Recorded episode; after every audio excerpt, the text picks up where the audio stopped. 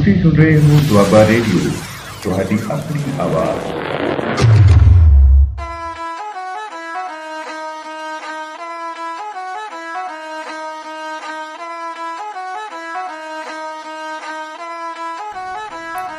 ਜੀ, ਸਤਿ ਸ਼੍ਰੀ ਅਕਾਲ ਦੋਸਤੋ। ਮੈਂ ਸਮਰਜੀਤ ਸਿੰਘ ਸ਼ਮੀ ਅੱਜ ਇੱਕ ਨਵਾਂ ਪ੍ਰੋਗਰਾਮ ਆਗਾਜ਼ ਕਰਨ ਜਾ ਰਿਹਾ ਹਾਂ ਦੁਆਬਾ ਰੇਡੀਓ ਦੇ ਸੁਣਨ ਵਾਲੇ ਸਾਰੇ ਹੀ ਦੋਸਤਾਂ ਲਈ। ਇਸ ਪ੍ਰੋਗਰਾਮ ਦਾ ਨਾਮ ਹੈ ਦੇਸ਼ ਦੁਆਬਾ। ਤੇ ਦੁਆਬਾ ਰੇਡੀਓ ਤੇ ਦੇਸ਼ ਦੁਆਬਾ ਇਹ ਦੋਵੇਂ ਨਾਮ ਜਿਹੜੇ ਨੇ ਇੱਕ ਦੂਸਰੇ ਦੇ ਪੂਰਕ ਆਪਾਂ ਸਮਝਦੇ ਹਾਂ ਕਿ ਹੋਣ ਵਾਲੇ ਨੇ ਆਉਣ ਵਾਲੇ ਭਵਿੱਖ ਦੇ ਵਿੱਚ। ਤੇ ਦੁਆਬਾ ਕੀ ਹੈ? ਦੁਆਬੇ ਦੀ ਭੂ- ਭੂਗੋਲਿਕ ਵਿਸ਼ੇਸ਼ਤਾਵਾਂ ਕੀ ਨੇ? ਤੇ ਇਹ ਸਾਰੀਆਂ ਚੀਜ਼ਾਂ ਜਿਹੜੀਆਂ ਆਮ ਅ, ਬੰਦੇ ਦੇ ਮਨ ਦੇ ਵਿੱਚ ਆਉਂਦੀਆਂ ਰਹਿੰਦੀਆਂ ਨੇ ਕਿ ਇਹਨਾਂ ਬਾਰੇ ਜਾਣਕਾਰੀ ਹੋਣੀ ਚਾਹੀਦੀ ਹੈ ਵੱਧ ਤੋਂ ਵੱਧ। ਤੋ ਅਸੀਂ ਕੋਸ਼ਿਸ਼ ਕਰਾਂਗੇ ਕਿ ਆਉਣ ਵਾਲੇ ਜਿੰਨੇ ਵੀ ਸੈਸ਼ਨ ਇਸ ਪ੍ਰੋਗਰਾਮ 'ਚ ਕਰਾਂਗੇ ਵੱਧ ਤੋਂ ਵੱਧ ਜਾਣਕਾਰੀ ਦੁਆਬੇ ਬਾਰੇ ਆਪਾਂ ਜੁਟਾ ਸਕੀਏ ਤੇ ਦੋਸਤਾਂ ਨਾਲ ਸਾਂਝੀ ਕਰ ਸਕੀਏ। ਤੇ ਅੱਜ ਦੇ ਇਸ ਜਿਹੜਾ ਉਦਘਾਟਨੀ ਸਾਡਾ ਇਹ ਸੈਸ਼ਨ ਇਹਦੇ ਵਿੱਚ ਸਾਡੇ ਮਾਹਿਰ ਸਾਡੇ ਨਾਲ ਜੁੜੇ ਨੇ। ਬਹੁਤ ਉੱਗੀ ਸ਼ਖਸੀਅਤ ਹਰਬੰਸ ਹਿਉਂ ਜੀ। ਹਿਉਂ ਜੀ ਬਹੁਤ ਬਹੁਤ ਸਵਾਗਤ ਹੈ ਤੁਹਾਡਾ ਅੱਜ ਦੇ ਇਸ ਐਪੀਸੋਡ ਦੇ ਵਿੱਚ। ਬਹੁਤ ਬਹੁਤ ਮਿਹਰਬਾਨੀ ਸ਼ਮੀ ਜੀ। ਤੇ ਅ, ਦੇਸ਼ ਦੁਆਬਾ ਨਾਮ ਜਿਹੜਾ ਆ ਰਿਹਾ ਹੈ ਇਹ ਵੀ ਦੋਸਤੋ ਮੈਂ ਦੱਸ ਦਵਾਂ ਕਿ ਹਰਬੰਸ ਸਿੰਘ ਭਾਜੀ ਹੋਰਾਂ ਦੇ ਹੀ ਅ, ਮਨ ਦੇ ਵਿੱਚ ਆਇਆ ਕਿ ਇਸ ਦਾ ਨਾਮ ਜਿਹੜਾ ਦੇਸ਼ ਦੁਆਬਾ ਅ, ਹੋਣਾ ਚਾਹੀਦਾ ਪ੍ਰੋਗਰਾਮ ਦਾ। ਤੋ ਦੇਸ਼ ਦੁਆਬਾ ਜਦੀ ਜਦੋਂ ਆਪਾਂ ਗੱਲ ਕਰਦੇ ਹਾਂ ਦੁਆਬਾ ਆਮ ਤੌਰ ਤੇ ਆਪਾਂ ਸਕੂਲਾਂ ਦੇ ਵਿੱਚ ਪੜ੍ਹਿਆ ਹੈ ਕਿ ਦੁਆਬਾ ਉਸ ਸਥਾਨ ਨੂੰ ਆਪਾਂ ਕਹਿੰਦੇ ਆ ਉਸ ਜਗ੍ਹਾ ਨੂੰ ਜ਼ਮੀਨ ਨੂੰ ਜਿਹੜੀ ਦੋ ਦਰਿਆਵਾਂ ਦੇ ਵਿਚਾਲੇ ਦਾ ਜਿਹੜਾ ਖੇਤਰ ਆ ਜ਼ਮੀਨ ਆ ਉਹਨੂੰ ਦੁਆਬਾ ਆਪਾਂ ਕਹਿੰਦੇ ਆ ਪੰਜਾਬ ਜਿਹੜਾ ਲਗਭਗ ਸਾਰੇ ਦਾ ਸਾਰਾ ਪੰਜਾਬ ਹੈ, ਉਹ ਦੁਆਬਿਆਂ ਦੇ ਵਿੱਚ ਹੀ ਵੰਡਿਆ ਗਿਆ। ਹੈ। ਜਿਹੜਾ ਮੇਨ ਸਾਡਾ ਜਿੱਥੇ ਅਸੀਂ ਬੈਠੇ ਆ ਦੁਆਬਾ ਜਿਹਨੂੰ ਇਹ ਮੇਨ ਦੁਆਬਾ ਇਹਨੂੰ ਕਹਿੰਦੇ ਆ ਆਪਾਂ ਜਿਹੜਾ ਕਿ ਬਿਆਸ ਤੇ ਸਤਲੁਜ ਦੇ ਵਿਚਾਲੇ ਵਾਲਾ ਇਲਾਕਾ ਹੈ। ਤੋ ਇਹਨੂੰ ਬਿਸਤ ਦੁਆਬ ਵੀ ਕਹਿੰਦੇ ਆ ਤੋ ਇਹਦੇ ਵਿੱਚ ਜਿਹੜੀਆਂ ਨਹਿਰਾਂ ਨੇ ਅੰਗਰੇਜ਼ਾਂ ਦੇ ਟਾਈਮ ਦੀਆਂ ਨਿਕਲੀਆਂ ਹੋਈਆਂ ਉਹ ਬਿਸਤ ਦੁਆਬ ਨਹਿਰਾਂ ਦੇ ਨਾਮ ਤੇ ਪ੍ਰਸਿੱਧ ਨੇ। ਤੇ ਅ, ਸਤਲੁਜ ਤੇ ਬਿਆਸ ਇਹ ਦੋਵਾਂ ਦੇ ਵਿਚਾਲੇ ਦਾ ਇਹ ਖੇਤਰ ਹੈ। ਤੋ ਇਹ- ਇਸੇ ਤਰ੍ਹਾਂ ਹੀ ਜੇ ਆਪਾਂ ਉੱਪਰ ਨੂੰ ਵਧਦੇ ਜਾਈਏ ਤਾਂ ਬਾਰੀ ਦੁਆਬ ਆ ਜਾਂਦਾ ਹੈ ਰਚਨਾ ਦੁਆਬ ਆ ਜਾਂਦਾ ਹੈ ਚੱਜ ਦੁਆਬ ਆ ਜਾਂਦਾ ਹੈ ਤੇ ਐਂਡ ਵਿੱਚ ਜਾ ਕੇ ਜਿਹੜਾ ਸਿੰਧ ਸਾਗਰ ਦੁਆਬ ਆ ਜਾਂਦਾ ਹੈ। ਤੋ ਇੱਕ ਵਿਸ਼ਾਲ ਖੇਤਰ ਹੈ ਪੰਜਾਬ ਦਾ ਜਿਹੜਾ ਹੈ ਅਹ, ਖੇਤਰ ਬਹੁਤ ਹੀ ਮਾਣਾਮਤੇ ਇਤਿਹਾਸ ਨਾਲ ਭਰਿਆ ਹੈ। ਬਹੁਤ ਹੀ ਖੂਬਸੂਰਤੀ ਇਹਦੇ ਵਿੱਚ ਭਰੀ ਪਈ ਆ। ਖੁੱਲੇ ਮੈਦਾਨ ਨੇ ਔਰ ਖੁੱਲੇ ਮੈਦਾਨਾਂ ਵਰਗੇ ਹੀ ਅਹ, ਸ਼ਖਸੀਅਤਾਂ ਵਾਲੇ ਪੰਜਾਬੀ ਪੂਰੀ ਦੁਨੀਆ ਦੇ ਵਿੱਚ ਛਾਏ ਹੋਏ ਨੇ। ਤੋ ਹਰਬੰਸ ਭਾਜੀ ਆਪਾਂ ਕਿੱਥੋਂ ਸ਼ੁਰੂ ਕਰਾਂਗੇ?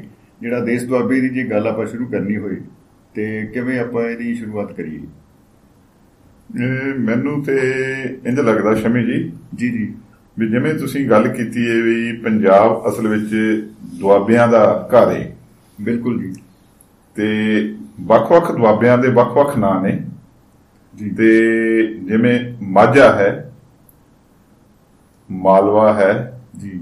ਪੁਆਧ ਹੈ ਤੇ ਇਹ ਦੁਆਬਾ ਹੈ। ਜੀ। ਤੇ ਇਹ ਤੋਂ ਜਿਹੜੇ ਉਧਰ ਰਹਿ ਗਏ ਨੇ ਪਾਕਿਸਤਾਨ ਦੇ ਵਿੱਚ ਜੀ ਜੀ। ਉਹ ਵੀ ਦੁਆਬੇ ਨੇ ਉਧਰ। ਬਿਲਕੁਲ। ਪਰ ਸਾਰਿਆਂ ਦੁਆਬਿਆਂ ਦੇ ਵਿੱਚੋਂ ਜੇ ਕਿਸੇ ਨੂੰ ਨਾ ਮਿਲਿਆ ਏ ਪੱਕਾ ਦੁਆਬੇ ਦਾ ਉਹ ਸਿਰਫ ਬੈਸਟ ਦੁਆਬੇ ਜਿਹੜਾ ਸਤਲੁਜ ਤੇ ਬਿਆਸ ਦਰਿਆਵਾਂ ਦੇ ਵਿਚਾਲੇ ਦੀ ਧਰਤੀ ਹੈ।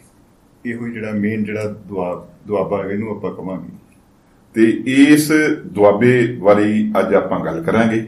ਬਿਲਕੁਲ ਇਹ ਦੁਆਬਾ ਹਰੀਕੇ ਪੱਤਨ ਤੋਂ ਜਿਹੜਾ ਆ ਇਹਦਾ ਅੰਤ ਹੁੰਦਾ ਏ। ਉੱਥੇ ਜਾ। ਕੇ ਮਤਲਬ ਜਿਹੜਾ ਆ ਇਹ ਸਮਾਪਤ ਹੁੰਦਾ ਧਰਤੀ। ਜੀ। ਤੇ ਦੂਸਰੇ ਪਾਸੇ ਜਿੱਧਰੋਂ ਪਰਬਤ ਆਉਂਦੇ ਨੇ ਸ਼ਿਵਾਲਿਕ ਦੀਆਂ ਪਹਾੜੀਆਂ ਤੋਂ ਮਤਲਬ ਜਿੱਥੇ ਖੇਤਰ ਏ ਜੀ। ਉਹ ਤੋਂ ਅੱਗੇ ਮਤਲਬ ਜਿਹੜਾ ਗਾਹਾਂ ਹਿਮਾਲਾ ਪਰਬਤ ਤੇ ਬਿਲਕੁਲ ਬਿਲਕੁਲ ਜੀ। ਇਹ ਹਿਮਾਲਾ ਪਰਬਤ ਚੋਂ ਜਿਹੜੀਆਂ ਨਦੀਆਂ ਆਉਂਦੀਆਂ ਨੇ ਸਤਲੁਜ ਜਿਹੜੀ ਆ ਇਹ ਤਿੱਬਤ ਦੇ ਵਿੱਚੋਂ ਆਉਂਦੀ ਏ ਮਾਨਸਰੋਵਰ ਝੀਲ ਤੋਂ। ਜੀ। ਤੇ ਵਿਆਸ ਜਿਹੜੀ ਆ ਇਹ ਮਨਾਲੀ ਦੇ ਨੇੜਿਓਂ ਮਤਲਬ ਵਿਆਸ ਕੁੰਡ ਤੋਂ ਆਉਂਦੀ ਤੇ ਜਿਵੇਂ ਹੀ ਇਹ ਪੰਜਾਬ ਦੇ ਮੈਦਾਨਾਂ ਦੇ ਵਿੱਚ ਨਦੀਆਂ ਸ਼ਾਮਲ ਹੋਣ ਲੱਗਦੀਆਂ ਨੇ ਬਿਲਕੁਲ ਜੀ। ਜਿਵੇਂ ਸਤਲੁਜ ਜਿਹੜੀ ਆ ਉਹ ਨੰਗਲ ਤੋਂ ਜਿਹੜੀ ਆ ਪੰਜਾਬ ਦੇ ਵਿੱਚ ਸ਼ਾਮਲ ਹੁੰਦੀ ਏ। ਤੇ ਜਿਹੜੀ ਵਿਆਸ ਆ ਉਹ ਤਲਵਾੜੇ ਤੋਂ ਮਤਲਬ ਜਿਹੜੀ ਆ ਉਹ ਪੰਜਾਬ ਦੇ ਵਿੱਚ ਸ਼ਾਮਲ ਹੁੰਦੀ ਹੈ। ਜੀ ਜੀ ਜੀ ਬਿਲਕੁਲ। ਇਹ ਜਿਹੜਾ ਖੇਤਰ ਹੈ ਜਿਵੇਂ ਕਿ ਤਲਵਾੜੇ ਤੋਂ ਲੈ ਕੇ ਨੰਗਲ ਤੱਕ ਦਾ ਜੀ। ਉਧਰ ਤੀਸਰੇ ਪਾਸੇ ਹਰੀਕੇ ਪੱਤਨ ਇਹ ਜਿਹੜਾ ਵਿਚਲਾ ਦੁਆਬਾ ਆ ਉਸ ਦੁਆਬੇ ਬਾਰੇ ਅੱਜ ਆਪਾਂ ਗੱਲ ਕਰਾਂਗੇ। ਬਿਲਕੁਲ ਬਿਲਕੁਲ। ਇਸ ਦੁਆਬੇ ਦੀ ਖਾਸੀਅਤ ਇਹੀ ਆ ਵੀ ਇਹਨੂੰ ਬੋਲੀ ਦੇ ਆਧਾਰ ਤੇ ਮਤਲਬ ਦੁਆਬਾ ਵੀ ਕਿਹਾ ਜਾਂਦਾ ਹੈ ਭੂਗੋਲਿਕ ਤੌਰ ਤੇ ਵੀ ਦੁਆਬਾ ਕਿਹਾ ਜਾਂਦਾ ਹੈ ਤੁਸੀਂ ਬਾਹਰ ਇਸ ਤੋਂ ਕਿਸੇ ਵੀ ਦੁਆਬੇ ਵਿੱਚ ਚਲ ਜਾਓ ਮਾਲਵੇ ਵਿੱਚ ਚਲ ਜਾਓ ਪੁਆਧ ਵਿੱਚ ਚਲ ਜਾਓ ਜੀ। ਤੇ ਜਦੋਂ ਕੋਈ ਦੁਆਬੀਆ ਬੋਲੇਗਾ ਤਾਂ ਫਟ ਲੋਕ ਪਛਾਣ ਲੈਣਗੇ ਵੀ ਇਹ ਦੁਆਬੇ ਤੋਂ ਆਇਆ ਹੈ। ਬਿਲਕੁਲ ਬਿਲਕੁਲ ਠੀਕ ਹੈ ਜੀ। ਕਿਉਂਕਿ ਜਦੋਂ ਦੁਆਬੀਏ ਬੋਲਦੇ ਨੇ ਵਾਵੇ ਨੂੰ ਬੱਬਾ ਬੋਲਦੇ ਨੇ ਤੇ ਬੱਬੇ ਨੂੰ ਵਾਵਾ ਵਾਵਾ ਬੋਲਦੇ ਨੇ। ਬਿਲਕੁਲ ਠੀਕ ਹੈ ਬਿਲਕੁਲ ਠੀਕ ਹੈ ਜੀ। ਤੇ ਇਹ ਚ ਹਿਉਂ ਜੀ ਜਿਹੜੇ ਮੁੱਖ ਸ਼ਹਿਰ ਕਿਹੜੇ ਕਿਹੜੇ ਇਹ ਚ ਆਪਾਂ ਕੰਸੀਡਰ ਕਰਦੇ ਹਾਂ। ਕਿਹੜੇ ਕਿਹੜੇ ਸ਼ਹਿਰ ਜਿਹੜੇ ਆ ਚੰਦੇ ਇਸ ਦੁਆਬੇ ਦੇ ਵਿੱਚ ਜੀ ਸਭ ਤੋਂ ਪੁਰਾਣੇ ਸ਼ਹਿਰਾਂ ਦੇ ਵਿੱਚੋਂ ਅਸਲ ਤਾਂ ਸ਼ਹਿਰ ਜਿਹੜਾ ਸੀ ਸਭ ਤੋਂ ਪੁਰਾਣਾ ਸ਼ਹਿਰ ਜਿਹੜਾ ਸੀ ਉਹ ਰਾਹੋਂ ਸੀ। ਰਾਹੋਂ ਰਾਹੋਂ। ਤੇ ਜਿਸ ਨੂੰ ਦੁਆਬੇ ਦਾ ਮਤਲਬ ਜਿਹੜਾ ਮੁੱਖ ਦੁਆਰ ਵੀ ਕਿਹਾ ਜਾਂਦਾ ਸੀ। ਕੀ ਪਤਾ। ਤੇ ਉਹ ਜਿਹੜਾ ਮੁੱਖ ਦੁਆਰ ਸੀ ਰਾਹੋਂ ਇਹ ਸਤਲੁਜ ਨਦੀ ਦੇ ਕੰਢੇ ਤੇ ਵਸਿਆ ਹੋਇਆ ਸ਼ਹਿਰ ਸੀ। ਜੀ ਜੀ ਜੀ। ਤੇ ਇਸ ਸ਼ਹਿਰ ਦੇ ਉੱਤੇ ਕਬਜ਼ੇ ਲਈ ਵੱਖ-ਵੱਖ ਸਮੇਂ ਜੋ ਪੰਜਾਬ ਦੇ ਉੱਤੇ ਹਾਕਮ ਰਾਜ ਕਰਦੇ ਸੀਗੇ ਇਸ ਨੂੰ ਕਬਜ਼ੇ ਵਿੱਚ ਲੈਣ ਲਈ ਸਦਾ ਲੜਾਈਆਂ ਚੱਲਦੀਆਂ ਰਹਿੰਦੀਆਂ ਸੀਗੀਆਂ ਜੰਗਾਂ ਹੁੰਦੀਆਂ ਰਹਿੰਦੀਆਂ ਯੁੱਧ ਹੁੰਦੇ ਰਹਿੰਦੇ ਸੀਗੇ। ਜੀ ਜੀ ਇਹਨਾਂ ਜੰਗਾਂ ਯੁੱਧਾਂ ਦੇ ਵਿੱਚ ਜਿਹੜਾ ਰਾਹੋਂ ਉਜੜਦਾ ਰਹਿੰਦਾ ਸੀ ਬਸਦਾ ਰਹਿੰਦਾ ਸੀ। ਬਿਲਕੁਲ ਜੀ। ਤੇ ਸਭ ਤੋਂ ਅਖੀਰ ਦੇ ਵਿੱਚ ਰਾਹੋਂ ਜਦੋਂ ਉਜੜਿਆ ਉਹ ਸੀ 1947 ਦੀ ਵੰਡ। ਤੇ ਉਸ ਤੋਂ ਬਾਅਦ ਜਿਹੜਾ ਸੀ ਇਹ ਸ਼ਹਿਰ ਬਿਲਕੁਲ ਇੱਕ ਕਿਸਮ ਦਾ ਘੁਗਵਤ ਦਾ ਜਿਹੜਾ ਸ਼ਹਿਰ ਸੀ ਜੀ ਜੀ। ਖੰਡਾ ਦਾ ਰੂਪ ਧਾਰਨ ਕਰ ਗਿਆ ਸੀ। ਜੀ। ਤੇ ਉਹ ਵੈਸੇ ਹੀ ਇਸ ਦੁਆਬੇ ਦੇ ਵਿੱਚ ਜਿਹੜੇ ਵੱਡੇ ਸ਼ਹਿਰ ਨੇ ਉਹਨਾਂ ਸ਼ਹਿਰਾਂ ਦੇ ਵਿੱਚੋਂ ਜਿਹੜਾ ਕੇਂਦਰੀ ਸ਼ਹਿਰ ਹੈ ਰਾਜਧਾਨੀ ਸ਼ਹਿਰ ਹੈ ਦੁਆਬੇ ਦੀ ਉਹ। ਜਲੰਧਰ ਹੈ। ਬਿਲਕੁਲ ਜੀ। ਤੇ ਜਲੰਧਰ ਜਿੱਥੇ ਪ੍ਰਿੰਟ ਮੀਡੀਆ ਦਾ ਇਲੈਕਟ੍ਰੋਨਿਕ ਮੀਡੀਆ ਦਾ ਬਿਲਕੁਲ ਬਿਲਕੁਲ ਜੀ। ਕੇਂਦਰ ਹੈ ਉੱਥੇ ਨਾਲ ਦੀ ਨਾਲ ਖੇਡਾਂ ਦੇ ਸਮਾਨ ਦਾ ਵੀ ਕੇਂਦਰ ਹੈ। ਬਿਲਕੁਲ ਬਿਲਕੁਲ ਜੀ। ਤੇ ਸਿਹਤ ਨਾਲ ਸੰਬੰਧਿਤ ਜਿਹੜੀਆਂ ਮਤਲਬ ਸੰਸਥਾਵਾਂ ਨੇ ਬਹੁਤ ਜ਼ਿਆਦਾ ਨੇ। ਵਿਦੇਸ਼ਾਂ ਤੋਂ ਵੀ ਮਤਲਬ ਲੋਕ ਇੱਥੇ ਇਲਾਜ ਕਰਾਉਣ ਆਉਂਦੇ ਨੇ। ਤੇ ਜਿਹੜਾ ਇੱਥੇ ਦਾ ਮਤਲਬ ਜਲੰਧਰ ਦਾ ਵਿਦਿਅਕ ਅਦਾਰੇ ਨੇ ਬਹੁਤ ਇੱਥੇ ਪੁਰਾਣੇ ਵਿਦਿਅਕ ਅਦਾਰੇ ਨੇ ਇਹ ਦੁਆਬੇ ਦਾ ਸਭ ਤੋਂ ਵੱਡਾ ਵਿਦਿਅਕ ਕੇਂਦਰ ਵੀ ਹੈ। ਜੀ ਜੀ ਜੀ। ਇਸ ਦੇ ਨਾਲ ਦੀ ਨਾਲ ਜਲੰਧਰ ਦੇ ਨੇੜੇ ਹੀ ਵਸਦਾ ਸ਼ਹਿਰ ਹੈ ਕਪੂਰਥਲਾ ਜਿਹੜਾ ਰਿਆਸਤੀ ਸ਼ਹਿਰ ਹੈ ਰਿਆਸਤੀ ਸ਼ਹਿਰ ਬਿਲਕੁਲ। ਤੇ ਇੱਥੇ ਰਾਜੇ ਮਹਾਰਾਜੇ ਰਾਜ ਕਰਦੇ ਰਹੇ ਨੇ ਤੇ ਉੱਥੇ ਬਹੁਤ ਪੁਰਾਣੀਆਂ ਜਿਹੜੀਆਂ ਇਮਾਰਤਾਂ ਨੇ ਜੀ। ਉਹ ਕਪੂਰਥਲੇ ਦੇ ਮਹਾਰਾਜਿਆਂ ਨੇ ਮਤਲਬ ਬਣਾਈਆਂ ਨੇ ਤੇ ਉਹ ਖਾਸ ਤੌਰ ਤੇ ਇਸ ਸ਼ਹਿਰ ਨੂੰ ਜਿਹੜਾ ਆ ਪੰਜਾਬ ਦਾ ਪੈਰਿਸ ਕਿਹਾ ਜਾਂਦਾ ਹੈ। ਕੀ ਪਤਾ ਕੀ ਪਤਾ ਅਲਟੀਮੇਟ ਆਈਡੀਆ ਤੇ ਇਸ ਤੋਂ ਅਗਲਾ ਜਿਹੜਾ ਹਸ਼ਿਆਰਪੁਰ ਸ਼ਹਿਰ ਹੈ ਇਹ ਸਾਡਾ ਇੱਕ ਵਿਰਾਸਤੀ ਸ਼ਹਿਰ ਹੈ। ਜੀ। ਹਸ਼ਿਆਰਪੁਰ ਤੋਂ ਪਹਿਲੇ ਮਤਲਬ ਜਿਹੜਾ ਹਸ਼ਿਆਰਪੁਰ ਦੇ ਨੇੜੇ ਪਿੰਡ ਬਜਵਾੜਾ ਜਿਹੜਾ ਸੀ ਉਹ ਇੱਕ ਬਹੁਤ ਵੱਡਾ ਸ਼ਹਿਰ ਸੀ। ਪਰ ਕੁਝ ਇਤਿਹਾਸਕ ਕਾਰਨਾਂ ਕਰਕੇ ਕੁਝ ਭੂਗੋਲਿਕ ਕਾਰਨਾਂ ਕਰਕੇ ਉਹ ਸ਼ਹਿਰ ਜਿਹੜਾ ਸੀ ਹੌਲੀ ਹੌਲੀ ਖਤਮ ਹੁੰਦਾ ਗਿਆ ਤੇ ਨਵਾਂ ਸ਼ਹਿਰ ਜਿਹੜਾ ਆ ਹਸ਼ਿਆਰਪੁਰ ਉਸਰਦਾ ਗਿਆ ਤੇ ਅੱਜ ਜਿਹੜਾ ਉਹ ਸ਼ਹਿਰ ਬਹੁਤ ਵੱਡਾ ਸ਼ਹਿਰ ਹੈ ਜਾਣੀ ਕਿ ਜੇ ਕਿਹਾ ਜਾਵੇ ਦੁਆਬੇ ਦੇ ਵਿੱਚ ਜਲੰਧਰ ਤੋਂ ਬਾਅਦ ਜਿਹੜਾ ਵੱਡਾ ਸ਼ਹਿਰ ਹੈ ਉਹ ਹੁਸ਼ਿਆਰਪੁਰ। ਹੁਸ਼ਿਆਰਪੁਰ ਬਿਲਕੁਲ ਜੀ ਬਿਲਕੁਲ। ਤੇ ਇਸੇ ਤਰ੍ਹਾਂ ਇੱਕ ਨਵਾਂ ਸ਼ਹਿਰ ਹੈ ਨਵਾਂ ਸ਼ਹਿਰ ਬਿਲਕੁਲ ਨਵਾਂ ਸ਼ਹਿਰ ਜਿਹੜਾ ਆ ਉਹ ਅਸਲ ਵਿੱਚ ਰਾਹੋਂ ਦੇ ਜਿਹੜੇ ਸ਼ਹਿਰ ਦੀਆਂ ਆਪਾਂ ਗੱਲਾਂ ਕਰਕੇ ਆਏ ਆ ਵੀ ਉਹ। ਜੰਗਾਂ ਯੁੱਧਾਂ ਦੇ ਵਿੱਚ ਉਸਰਦਾ ਰਿਹਾ ਬਿਲਕੁਲ। ਉੱਜੜਦਾ ਰਿਹਾ। ਉਸ ਉਜਾੜੇ ਤੋਂ ਦੁਖੇ ਹੋਏ ਲੋਕਾਂ ਨੇ ਸੋਚਿਆ ਕਿਉਂ ਨਾ ਅਸੀਂ ਇਸ ਸ਼ਹਿਰ ਨੂੰ ਛੱਡ ਕੇ ਕੋਈ ਨਵਾਂ ਸ਼ਹਿਰ ਵਸਾਈਏ ਜਿੱਥੇ ਸਾਡਾ ਰੋਜ਼ਗਾਰ ਚੱਲਦਾ ਰਹੇ ਜਿੱਥੇ ਸਾਡਾ ਵਪਾਰ ਚੱਲਦਾ ਰਹੇ। ਸੇਫ ਜ਼ੋਨ ਤਿਆਰ ਹਾਂ। ਸੇਫ ਜ਼ੋਨ ਸੁਰੱਖਿਅਤ ਜਿਹੜਾ ਥਾਂ ਲੱਭਣ ਲਈ ਉਹਨਾਂ ਨੇ ਜੀ ਜੀ। ਰਾਹੋਂ ਤੋਂ ਢਾਹੇ ਦੇ ਇਲਾਕੇ ਦੇ ਵਿੱਚ ਇੱਕ ਨਵਾਂ ਜਿਹੜਾ ਸੀ ਉਹਨਾਂ ਨੇ ਸ਼ਹਿਰ ਵਸਾਰਿਆ। ਉਸ ਸ਼ਹਿਰ ਦਾ ਨਾਂ ਹੀ ਉਹਨਾਂ ਨੇ ਨਵਾਂ ਸ਼ਹਿਰ ਨਵਾਂ ਸ਼ਹਿਰ ਬਣਾ ਲਿਆ ਕਿ ਅਸੀਂ। ਨਵਾਂ ਸ਼ਹਿਰ ਬਣਾਇਆ। ਨਵਾਂ ਸ਼ਹਿਰ ਹੈ ਜੀ ਤੇ ਇਹ ਉਹ ਪਾਣੀ ਨਵਾਂ ਸ਼ਹਿਰ ਨਵਾਂ ਸ਼ਹਿਰ ਤੇ ਇਸੇ ਤਰ੍ਹਾਂ ਪੰਜਾਬ ਦਾ ਜਿਹੜਾ ਸੌਰੀ ਦੁਆਬੇ ਦਾ ਜਿਹੜਾ ਅਗਲਾ ਵੱਡਾ ਸ਼ਹਿਰ ਹੈ ਜਿਹੜਾ ਇਸ ਵੇਲੇ ਮਤਲਬ ਸਨਅਤੀ ਸ਼ਹਿਰ ਵੀ ਆ। ਜੀ। ਤੇ ਉਹ ਦੁਆਬੇ ਦਾ ਇੱਕ ਕਿਸਮ ਦਾ ਕਹਿ ਲਈਏ ਵੀ ਵੱਡਾ ਸ਼ਹਿਰ ਜਿਹੜਾ ਸਾਹਮਣੇ ਆ ਰਿਹਾ ਏ ਉਹ ਹੈ ਫਗਵਾੜਾ। ਭਗਵਾਨ ਜੀ। ਜਿੱਥੇ ਇਹ ਇੱਕੋ ਇੱਕ ਸ਼ਹਿਰ ਹੈ ਜਿਸ ਦੇ ਵਿੱਚ ਨੇੜੇ ਦੋ ਯੂਨੀਵਰਸਿਟੀਆਂ ਨੇ। ਇੱਕ ਸੰਸਾਰ ਪ੍ਰਸਿੱਧ ਲਵਲੀ ਯੂਨੀਵਰਸਿਟੀ ਹੈ ਜੀ। ਲਵਲੀ ਪ੍ਰੋਫੈਸ਼ਨਲ ਯੂਨੀਵਰਸਿਟੀ ਤੇ। ਦੂਸਰੀ ਜੀਐਨਏ ਯੂਨੀਵਰਸਿਟੀ। ਜੀ ਜੀ ਤੇ ਇਸੇ ਸ਼ਹਿਰ ਦੇ ਵਿੱਚ ਜਗਜੀਤ ਟੈਕਸਟਾਈਲ ਮਿਲ ਜਿਹੜੀ ਜੇਸੀਡੀ ਫੈਬਰਿਕਸ ਬਹੁਤ ਹੀ ਪ੍ਰਸਿੱਧ ਹੈ। ਤੇ ਜਿਨ੍ਹਾਂ ਦੀ ਬਣਾਈ ਹੋਈ ਜਿਹੜੀ ਫੁੱਟਬਾਲ ਦੀ ਕਲੱਬ ਜਿਹੜੀ ਸੀ ਸਮੁੱਚੇ ਸੰਸਾਰ ਵਿੱਚ ਜਾਣੀ ਜਾਂਦੀ ਸੀ। ਕੀ ਬਾਤ ਹੈ ਬਿਲਕੁਲ ਇਹ ਜੀ ਮੇਨ ਪੰਜ ਵੱਡੇ ਸ਼ਹਿਰ ਨੇ। ਇਹਦੇ ਵਿੱਚ ਹੋਰ ਛੋਟੇ ਛੋਟੇ ਬਹੁਤ ਸਾਰੇ ਸ਼ਹਿਰ ਨੇ। ਉੱਪਰ ਰਹੇ ਨੇ ਕਈ ਸ਼ਹਿਰ ਜਿਹੜੇ ਬਿਲਕੁਲ, ਹੁਣ ਨਵੇਂ ਜੋ ਵਿਕਸਿਤ ਹੋ ਰਹੇ ਆਪਾਂ ਅੱਗੇ ਅੱਗੇ ਪਰ ਇਹ ਮੁੱਢਲੇ ਤੌਰ ਤੇ ਇਹ ਜਿਹੜੇ ਸਾਡੇ ਧਿਆਨ ਦਾ ਕੇਂਦਰ ਜੇ ਸ਼ਹਿਰਾਂ ਦੇ ਵਿੱਚ ਜਾਣਾ ਹੋਵੇ ਤਾਂ ਇਹ ਪੰਜ ਸ਼ਹਿਰ। ਆ ਜਾਂਦੇ ਆ। ਤੇ ਇੱਕ ਤੁਸੀਂ ਵਿੱਚ ਸ਼ਬਦ ਯੂਜ਼ ਕੀਤਾ ਸੀਗਾ ਟਾਹਾਂ ਤਾਹਾ।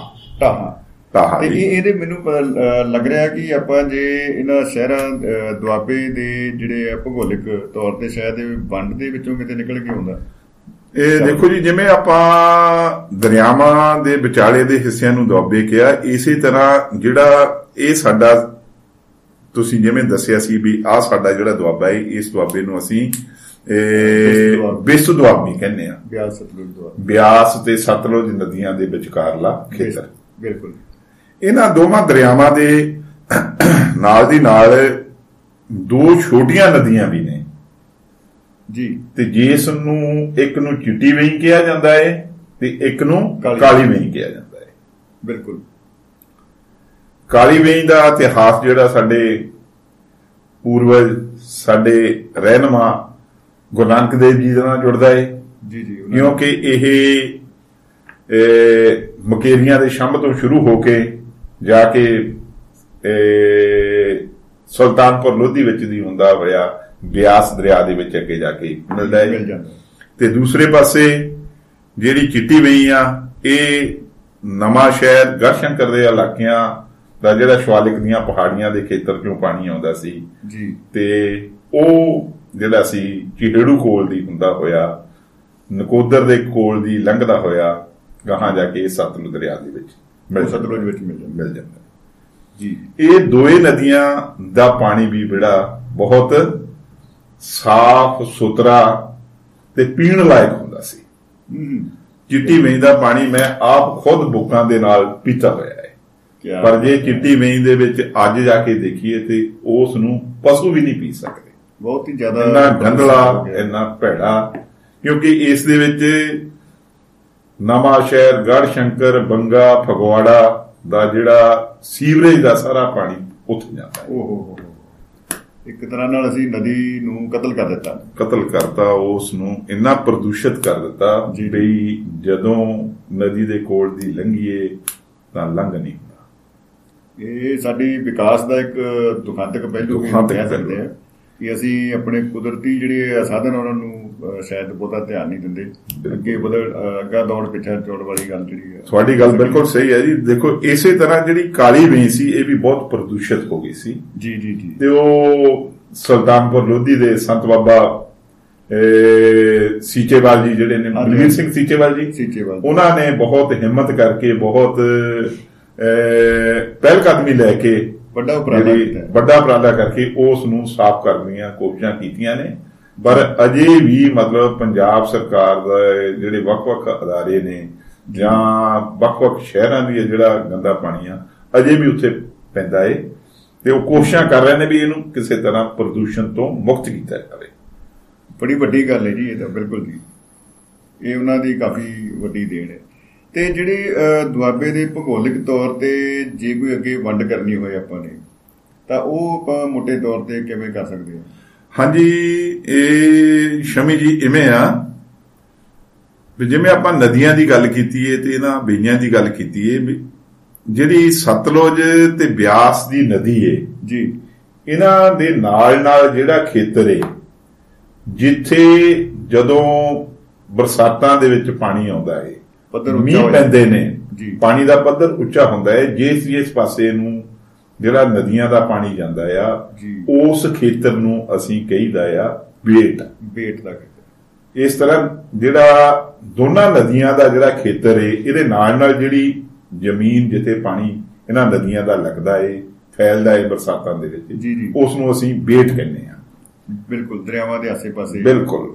ਜਿਹੜਾ ਇਲਾਕਾ ਹੈ ਤੇ ਇਹ ਵੇਟ ਦਾ ਜਿਹੜਾ ਇਲਾਕਾ ਜਿਹੜਾ ਆ ਇਹ ਬੜਾ ਆਪਣੇ ਆਸਰੋ ਤੋਂ ਸ਼ੁਰੂ ਹੋ ਕੇ ਤੁਰ ਹਰੀਕੇ ਪੱਤਣ ਤਾਈਂ ਇਸੇ ਤਰ੍ਹਾਂ ਇਧਰ ਮਕੇਰੀਆਂ ਦੇ ਪਿੰਡਾਂ ਤੋਂ ਸ਼ੁਰੂ ਹੋ ਕੇ ਜਿਹੜਾ ਆ ਤੁਰ ਹਰੀਕੇ ਪੱਤਣ ਤਾਈਂ ਇਹ ਬੇ- ਬੇਟ ਦਾ ਇਲਾਕਾ ਵੀ ਹੈ। ਬਿਲਕੁਲ ਬਿਲਕੁਲ ਜੀ। ਤੇ ਦੂਸਰੇ ਪਾਸੇ ਇਹਨਾਂ ਸਮਿਆਂ ਦੇ ਵਿੱਚ ਜਦੋਂ ਨਦੀਆਂ ਦੇ ਵਿੱਚ ਹੜ੍ਹ ਆਉਂਦੇ ਨੇ ਜੀ। ਬਰਸਾਤਾਂ ਦੇ ਵਿੱਚ ਜਦੋਂ ਪਾਣੀ ਆਉਂਦਾ ਹੈ ਤੇ ਜਦੋਂ ਨਦੀਆਂ ਧਰਤੀ ਦੇ ਉੱਚੇ ਪਾਸੇ ਨੂੰ ਢਾਹ ਲਾਉਂਦੀਆਂ ਨੇ ਉਹਨੂੰ ਖੋਰਦੀਆਂ ਨੇ ਜ਼ਮੀਨ ਨੂੰ। ਬਿਲਕੁਲ ਬਿਲਕੁਲ ਜੀ।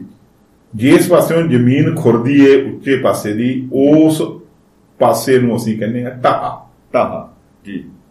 ਤੇ ਖੇਤਰ ਹੈ ਵੱਡਾ। ਹਾਂ ਬਿਲਕੁਲ। ਉਹ ਮੇਨਲੀ ਜਿਹੜਾ ਬਿਆਸ ਦਾ ਢਾਹਾ ਉਹ ਜਿਹੜਾ ਹੈਗਾ ਆ ਮਾਝੇ ਵਾਲੀ ਸਾਈਡ ਤੇ ਆ। ਜੀ। ਤੇ ਜਿਹੜਾ ਸਤਲੁਜ ਦਾ ਢਾਹਾ ਆ ਉਹ ਦੁਆਬੇ ਦੇ ਵਿੱਚ ਆ ਉਹ ਦੁਆਬੇ ਵਿੱਚ ਹੀ। ਦੁਆਬੇ ਵਿੱਚ ਹੈ ਜੀ ਜੀ ਜੀ। ਤੇ ਇਸ ਕਰਕੇ ਮਤਲਬ ਦੁਆਬੇ ਦੇ ਵਿੱਚ ਜਿਹੜਾ ਇੱਕ ਖੇਤਰ ਜਿਹੜਾ ਆ ਉਹਨੂੰ ਢਾਹਾ ਵੀ ਕਿਹਾ ਜਾਂਦਾ ਹੈ ਇਹ ਦੁਆਬੇ ਵਿੱਚ ਜਿਹੜਾ ਬਿਆਸ ਸੌਰੀ ਸਤਲੁਜ ਦਾ ਜਿਹੜਾ ਇਹ ਇਲਾਕਾ ਹੈ ਜੀ। ਢਾਹਾ ਜਿਹਨੂੰ ਆਪਾਂ ਕਹਿੰਦੇ ਆ ਉਹਦੇ ਵਿੱਚ ਜਿਹੜਾ ਨਵਾਂ ਸ਼ਹਿਰ ਜਿਹੜਾ ਸ਼ਹਿਰ ਵਸਿਆ ਹੋਇਆ ਉਹ ਢਾਹੇ ਦੇ ਵਿੱਚ ਵਸਿਆ। ਉਹ ਟਾਹੇ। ਜੀ ਜੀ ਤੇ ਫਲੌਰ ਸ਼ਹਿਰ ਜਿਹੜਾ ਹੈ ਉਹ ਵੀ ਢਾਹੇ ਦੇ ਬਿਲਕੁਲ ਕਿਨਾਰੇ ਤੇ ਆ। ਕਿਉਂਕਿ ਉਹ ਕਿਉਂਕਿ ਏਡੀ ਵੱਡੀ ਮਤਲਬ ਉਥੋਂ ਨਦੀ ਬਿਲਕੁਲ ਮੋੜ ਕੱਟਦੀ ਹੈ ਪੂਰਾ ਵੱਡਾ ਉੱਥੋਂ ਹੀ ਮੋੜ ਜਿਹੜਾ ਮੇਜਰ ਕੱਟਿਆ ਬਿਲਕੁਲ ਮੇਜਰ ਮੋੜ ਜਿਹੜਾ ਹੈ ਦੁਆਬੇ ਦੇ ਵਿੱਚ ਨਦੀ ਨੂੰ ਜਿਹੜਾ ਸਤਲੁਜ ਨੂੰ ਪੈਂਦਾ ਆ ਉਹ ਫਲੋਰ ਕੋਲ ਪੈਂਦਾ ਕਿਉਂਕਿ ਉੱਥੋਂ ਦੀ ਜ਼ਮੀਨ ਬਹੁਤ ਪਥਰੀਲੀ ਹੈ ਇਹਨੂੰ ਦਰਿਆ ਕੋਰ ਨਹੀਂ ਸਕਦਾ। ਪਰ ਉੱਥੇ ਢਾਹਾ ਪਰ ਕਿਉਂਕਿ ਉੱਚੀ ਜਗ੍ਹਾ ਆ ਉੱਥੋਂ ਖੋਰ ਤਾਂ ਨਹੀਂ ਸਕਦਾ ਪਰ ਉਹ ਬਹੁਤ ਪਥਰੀਲੀ ਜਗ੍ਹਾ ਆ ਫਿਰ ਵੀ ਉਹਨੂੰ ਆਪਾਂ ਅਸੀਂ ਢਾਹਾ ਕਹਿੰਦੇ ਆ ਬਿਲਕੁਲ ਬਿਲਕੁਲ ਬਿਲਕੁਲ ਜੀ। ਤਕਨੀਕੀ ਤੌਰ ਤੇ ਉਹ ਸਹੀ ਹੈ। ਹਾਂ ਮੇਨਲੀ ਜਨ ਕਿ ਜਿਹੜਾ ਅਸਲ ਵਿੱਚ ਖੇਤਰ ਆ ਉਹ ਨਵਾਂ ਸ਼ਹਿਰ ਦੇ ਆਲੇ ਦੁਆਲੇ ਦਾ ਜਿਵੇਂ ਜਿਹਦੇ ਵਿੱਚ ਜਾਡਲਾ। ਨਵਾਂ ਸ਼ਹਿਰ ਰਾਹੋਂ ਔਰ ਇਹ ਜਿਹੜੇ ਆ ਇਹ ਢਾਹੇ ਦੇ ਖੇਤਰ ਨੇ। ਇਹਨਾਂ ਨੂੰ ਢਾਹੇ ਵਾਲੇ ਖੇਤਰ ਕਿਹਾ ਜਾਏਗਾ ਹਾਂ ਬਿਲਕੁਲ ਜੀ।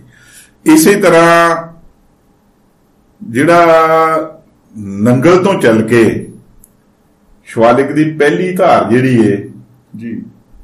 ਜਿਹਦੇ ਵਿੱਚ ਨਦੀ ਦੇ ਨਾਲ ਨਾਲ ਇੱਕ ਮੈਦਾਨੀ ਇਲਾਕਾ ਹੈ ਜਿਸ ਨੂੰ ਦੂਣੀ ਕਿਹਾ ਜਾਂਦਾ ਹੈ। ਦੂਣੀ ਦਾ ਇਲਾਕਾ। ਹਾਂਜੀ ਦੂਣੀ ਦਾ ਇਲਾਕਾ। ਇਸ ਦੇ ਵਿੱਚ ਦੂਣੀ ਇਹਨੂੰ ਕਿਉਂ ਕਿਹਾ ਜਾ ਰਿਹਾ ਦੂਣੀ ਮਤਲਬ ਐਵੇਂ ਆ ਵੀ ਦੋ ਪਾਸੇ ਮਤਲਬ ਜਿਹੜੀਆਂ ਉਹ ਵੈਸੇ ਤਾਂ ਇੱਕ ਤਾਂ ਅਨੰਦਪੁਰ ਸਾਹਿਬ ਵਾਲੀ ਪਹਾੜੀ ਹੈ। ਇੱਕ ਇਧਰਲੀ ਪਹਿਲੀ ਧਾਰ ਹੈ। ਬਿਲਕੁਲ ਠੀਕ ਹੈ। ਤੇ ਉਹ ਤੋਂ ਅਗਲਾ ਮਤਲਬ ਜਿਹੜਾ ਆ ਮੈਦਾਨ ਜਿਹੜਾ ਦਰਿਆ ਸਤਲੁਜ ਤੇ ਨਦੀ ਦੇ ਵਿਚਾਲੇ ਦਾ ਜਿਹੜਾ ਇਲਾਕਾ ਉਹਨੂੰ ਦੂਣੀ ਕਿਹਾ ਜਾਂਦਾ ਜੀ ਜੀ ਜੀ ਜੀ ਤੇ ਇਸੇ ਤਰ੍ਹਾਂ ਪਹਿਲੀ ਧਾਰ ਦੇ ਉੱਪਰ ਜਦੋਂ ਆਪਾਂ ਗੜਸ਼ੰਕਰ ਤੋਂ ਕ੍ਰਾਸ ਕਰਕੇ ਨੰਗਲ ਵਾਲੇ ਪਾਸੇ ਨੂੰ ਜਾਈਏ ਜਿਹੜਾ ਪਹਾੜੀ ਦੇ ਉੱਪਰਲਾ ਪਾਸਾ ਹੈ ਪਹਾੜੀ ਦੇ ਉੱਪਰ ਜੀ। ਹਾਂ ਉਸ ਦੇ ਉੱਤੇ ਵੀ ਬਹੁਤ ਸਾਰੇ ਪਿੰਡ ਵਸੇ ਹੋਏ ਨੇ ਇਸ ਨੂੰ ਵੀਤ ਕਿਹਾ ਜਾਂਦਾ ਹੈ ਬੀਤ ਦਾ ਇਲਾਕਾ। ਵੀਤ ਦਾ ਕਈ ਬੰਦੇ ਕਨਫਿਊਜ਼ ਹੋ ਜਾਂਦੇ ਆ ਕਿ ਬੇਟ ਤੇ ਬੀਤ ਦੇ ਵਿੱਚ ਥੋੜਾ ਜਿਹਾ ਉਲਝ ਜਾਂਦੇ ਆ। ਲੇਕਿਨ ਇਹ ਬੜਾ ਵੱਡਾ ਫ਼ਰਕ ਹੈ ਹਾਂ ਬੇਟ ਜਿਹੜਾ ਜੀ ਉਹ ਆਪਾਂ ਪਹਿਲਾਂ ਹੀ ਦੱਸਿਆ ਵੀ। ਜਿਹੜਾ ਦਰਿਆਵਾਂ ਦੇ ਕਿਨਾਰੇ ਦੇ ਉੱਤੇ ਹੁੰਦਾ ਹੈ ਤੇ ਇਹ ਜਿਹੜਾ ਪਹਾੜ ਦੇ- ਉੱਪਰ ਉੱਪਰਲਾ ਤਲ ਜਿਹੜਾ ਹੈ ਬਿਲਕੁਲ ਉੱਪਰਲੇ ਪਾਸੇ ਤੇ ਉਹਨੂੰ ਆਪਾਂ ਕਿਹਾ ਹੈ ਬੀਤ ਦਾ ਇਲਾਕਾ। ਬੀਤ ਜੀ ਬੀਤ ਬਾਰੇ ਤੁਸੀਂ ਕੁਝ ਦੱਸ ਰਹੇ ਸੀਗੇ ਕਿ ਇਹਦੀ ਕੋਈ ਵਿਸ਼ੇਸ਼ਤਾ ਹਾਂ ਇਹ ਵੀਤ ਦੀ ਇੱਕ ਵਿਸ਼ੇਸ਼ਤਾ ਵੀ ਹੈ ਤੇ ਇੱਕ ਵੀਤ ਦੇ ਲੋਕਾਂ ਦੀ ਮਤਲਬ ਜਿਹੜੀ ਆ ਤਰਾਸਦੀ ਵੀ ਵੀਤ ਜਿਹੜਾ ਇਹ ਹਿਮਾਚਲ ਦਾ ਜਿਹੜਾ ਊਨਾ ਜ਼ਿਲ੍ਹਾ ਹੈ ਹਾਂਜੀ। ਉਹ ਇੱਕ ਸਮੇਂ ਹੁਸ਼ਿਆਰਪੁਰ ਦੀ ਇੱਕ ਤਹਿਸੀਲ ਸੀ ਤਹਿਸੀਲ ਬਿਲਕੁਲ ਠੀਕ।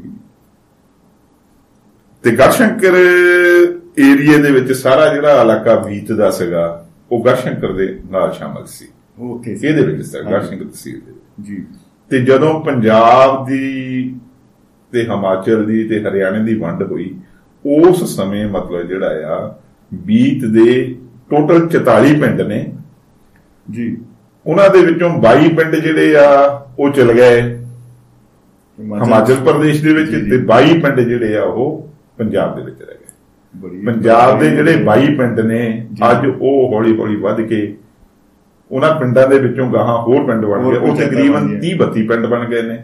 ਜੀ ਜੀ ਤੇ ਇਹਨਾਂ ਪਿੰਡਾਂ ਦਾ ਕੇਂਦਰ ਬਿੰਦੂ ਜਿਹੜਾ ਇਲਾਕਾ ਹੈ ਜਿਹੜਾ ਪਿੰਡ ਜਿਹੜਾ ਉਸਰ ਕੇ ਕਸਬੇ ਵਜੋਂ ਆ ਰਿਹਾ ਹੈ ਉਹ ਹੈ ਜੀ ਵੀਣੇਵਾਲ। ਬੀਣੇਵਾਲ ਤੇ ਇਸੇ ਤਰ੍ਹਾਂ ਜਿਹੜੇ ਹਿਮਾਚਲ ਦੇ ਪਿੰਡਾਂ ਦਾ ਇੱਕ ਕੇਂਦਰ ਬਿੰਦੂ ਬਣ ਕੇ ਆਇਆ ਹੈ ਸਾਹਮਣੇ ਉਹ ਹੈ ਦਲੈੜ।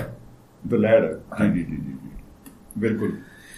ਇਸੇ ਤਰ੍ਹਾਂ ਜੀ ਸ਼ਿਵਾਲਿਕ ਦੀ ਤਲਹੱਟੀ ਦੇ ਵਿੱਚ ਸ਼ਿਵਾਲਿਕ ਦੇ ਪੈਰਾਂ ਦੇ ਵਿੱਚ ਜੀ ਜੀ। ਜਿਹੜਾ ਇਲਾਕਾ ਤਲਵਾੜੇ ਤੋਂ ਸ਼ੁਰੂ ਹੋ ਕੇ ਰੋਪੜ ਤੱਕ ਹੈ ਇਸ ਨੂੰ ਕੰਢੀ ਕਿਹਾ ਜਾਂਦਾ ਹੈ। ਉਹਨੂੰ ਵੀ ਆਪਾਂ ਉਧਰ ਰੋਪੜ ਤੱਕ ਉਹਦੇ ਕਰਕੇ ਆਪਾਂ ਗਿਣਦੇ ਆ ਦੁਆਬੇ ਕਰਕੇ।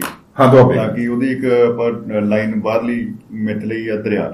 ਹਾਂ ਬਿਲਕੁਲ ਜੀ ਬਿਲਕੁਲ। ਰੋਪੜ ਦੁਆਬੇ ਵਿੱਚ ਤਾਂ ਨਹੀਂ ਸ਼ਾਮਲ ਹੈ ਦੁਆਬੇ ਤੋਂ ਬਾਹਰ ਹੈ। ਯਾਨੀ ਕਿ ਜਿਹੜਾ ਆਸਰੋਂ ਦਾ ਇਲਾਕਾ ਹੈ ਜੀ ਜੀ ਜੀ। ਉਹ ਨਵਾਂ ਸ਼ਹਿਰ ਜ਼ਿਲ੍ਹੇ ਦੇ ਵਿੱਚ ਦੁਆਬੇ ਦੇ ਵਿੱਚ ਜੀ ਜੀ ਜੀ। ਯਾਨੀ ਕਿ ਆਸਰੋਂ ਤੋਂ ਲੈ ਕੇ ਤਲਵਾੜੇ ਤੱਕ। ਇਹਨੂੰ ਆਪਾਂ ਇਥਾ ਇਹਦਾ ਜਿਹੜੀ-। ਸ਼ਵਾਲਿਕ ਦੀ ਪੱਟੀ ਹੈ ਪਹਿਲੀ ਉਹਦੇ ਪੈਰਾਂ ਦੀ ਜਿਹੜੀ ਜ਼ਮੀਨ ਹੈ ਉਸ ਨੂੰ ਅਸੀਂ ਕਹਿੰਦੇ ਆ ਕੰਢੀ। ਕੰਢੀ ਦਾ ਇਲਾਕਾ। ਕੰਢੀ ਦਾ ਇਲਾਕਾ। ਇਸ ਦੇ ਵਿੱਚ ਮੇਨ ਜਿਹੜੇ ਇੱਕ ਵੱਡਾ ਸ਼ਹਿਰ ਬਹੁਤ ਹੁੰਦਾ ਸੀ ਜੇਜੋ। ਜੀ ਜੀ। ਇਹ ਵੀ 1947 ਦੇ ਵਿੱਚ ਵੰਡ ਦੇ ਵਿੱਚ ਜਿਹੜਾ ਸੀ ਇੱਕ ਤਾਂ ਉਦੋਂ ਇਸ ਨੂੰ ਸੱਟ। ਪਈ ਜੀ ਜੀ। ਤੇ ਇਹ ਔਜਾੜ ਬਣਿਆ। ਜੀ। ਦੂਸਰੀ ਸੱਟ ਇਸ ਨੂੰ ਉਦੋਂ ਪਈ ਜਦੋਂ ਪੰਜਾਬ ਦੇ ਵਿੱਚੋਂ ਹਿਮਾਚਲ ਦੇ ਹਿੱਸੇ ਜਿਹੜੇ ਆ, ਅੱਡ ਕੀਤੇ ਗਏ। ਹਿਮਾਚਲ ਨੂੰ ਦਿੱਤੇ ਗਏ। ਕਿਉਂਕਿ ਵੰਡ ਦੇ ਸਮੇਂ ਦੌਰਾਨ ਜਿਹੜਾ ਜੇਜੋਂ ਆ, ਬਿਲਕੁਲ ਜਿਹੜਾ ਸਰਹੱਦ ਤੇ ਆ ਗਿਆ ਪਿੰਡ।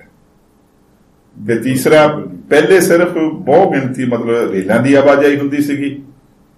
ਤੇ ਹੁਣ ਸੜਕਾਂ ਬਹੁਤ ਸਾਰੀਆਂ ਬਣ ਗਈਆਂ ਇਸ ਕਾਰਨ ਵੀ ਜਿਹੜਾ ਆ ਜਿਹੜਾ ਇਹ ਜੋ ਇੱਕ। ਵਪਾਰਕ ਕੇਂਦਰ ਸੀ ਸ਼ਹਿਰ ਸੀ ਉਹਨੂੰ ਇਹ ਵੀ ਸੈਟ ਪੈ ਗਈ। ਉਹ ਸਾਰਾ ਹੀ ਇੱਕ ਤਰ੍ਹਾਂ ਦਾ ਨਿਖੜ ਗਿਆ ਬਸ।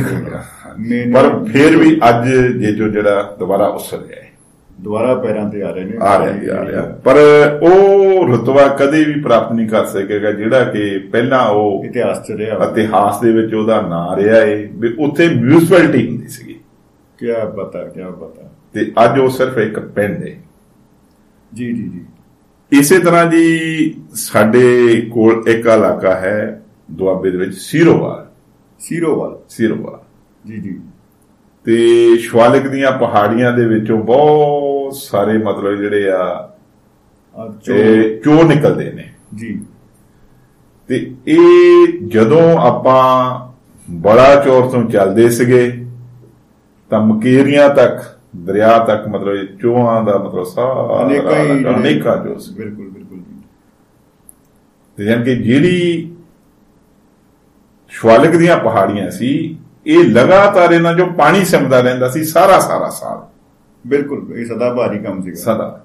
ਇਹ ਖਾਸ ਤੌਰ ਤੇ ਮਤਲਬ ਜਿਹੜੇ ਆ ਆਪਾਂ ਕਹ ਲਈਏ ਵੀ ਮਾਲਪੁਰ ਤੋਂ ਚੱਲ ਕੇ ਮੁਕੇਰੀਆਂ ਤੱਕ ਦਾ ਜਿਹੜਾ ਇਲਾਕਾ ਸੀ ਇਹਦੇ ਵਿੱਚ ਜਿਹੜੇ ਚੋ ਲਗਾਤਾਰ ਚੱਲਦੇ ਰਹਿੰਦੇ ਸੀ ਇਹਨਾਂ ਨੂੰ ਸੀਰੋਵਾਲ ਦੇ ਕਿਉਂਕਿ ਉਹ ਪਹਾੜੀਆਂ ਦੇ ਵਿੱਚੋਂ ਜਿਹੜਾ ਪਾਣੀ ਸਿੰਬਦਾ ਰਹਿੰਦਾ ਸੀ ਸੀਰਾ ਵਗਦੀਆਂ ਰਹਿੰਦੀਆਂ ਸੀ ਇਸ। ਕਰਕੇ ਇਸ ਇਲਾਕੇ ਨੂੰ ਸੀਰੋਵਾਲ ਸੀਰੋਵਾਲ ਵਾਲਾ ਇਲਾਕਾ ਕਿਹਾ ਜਾ ਸਕਦਾ। ਤੇ ਜਿਵੇਂ ਇਹਨੂੰ ਆਪਾਂ ਜਿਵੇਂ ਭੋਗਪੁਰ ਦਾ ਰੇਲਵੇ ਸਟੇਸ਼ਨ ਆ ਹਾਂਜੀ। ਤੇ ਉਹਦਾ ਨਾਂ ਹੀ ਅੱਜ ਕੱਲ ਵੀ ਇਹੀ ਆ ਭੋਗਪੁਰ ਸੀਰੋਵਾਲ। ਸੀਰੋਵਾਲ ਬਿਲਕੁਲ ਬਿਲਕੁਲ ਤੇ ਉੱਥੇ ਇੱਕ ਬੱਸ ਪ੍ਰਾਈਵੇਟ ਬੱਸ ਸਰਵਿਸ ਚੱਲਦੀ ਆ। ਉਹ ਉਸ ਦਾ ਨਾਮ ਵੀ ਭੋਗਪੁਰ ਸੀਰੋਵਾਲ ਬਿਲਕੁਲ ਬੱਸ ਸਰਵਿਸ ਯਾਨੀ ਕਿਤੇ ਕਿਤੇ ਨਾ ਕਿਤੇ ਬੋਰਡਾਂ ਉਤੇ ਸਾਂਭਿਆ ਪਿਆ ਵਿਰਸਾ। ਬਿਲਕੁਲ ਬਿਲਕੁਲ ਬਿਲਕੁਲ ਜੀ। ਤੇ ਇਸੇ ਤਰ੍ਹਾਂ ਮੰਝਕੀ ਇੱਕ ਇਲਾਕਾ ਹੈ ਮੰਜਕੀ। ਹਾਂਜੀ। ਜੀ। ਮੰਝਕੀ ਜਿਹੜਾ ਇਲਾਕਾ ਸ਼ਮੀ ਜੀ ਜੀ। ਇਹ ਦੁਆਬੇ ਦਾ ਸਭ ਤੋਂ ਜਿਹੜਾ ਉਪਜਾਊ ਜ਼ਮੀਨ ਹੈ ਜੀ ਜੀ ਜੀ। ਦੁਆਬੇ ਦੀ ਜਾਣੀ ਕਿ ਸਭ ਤੋਂ ਉਪ- ਉਪਜਾਊ ਜ਼ਮੀਨ ਹੈ।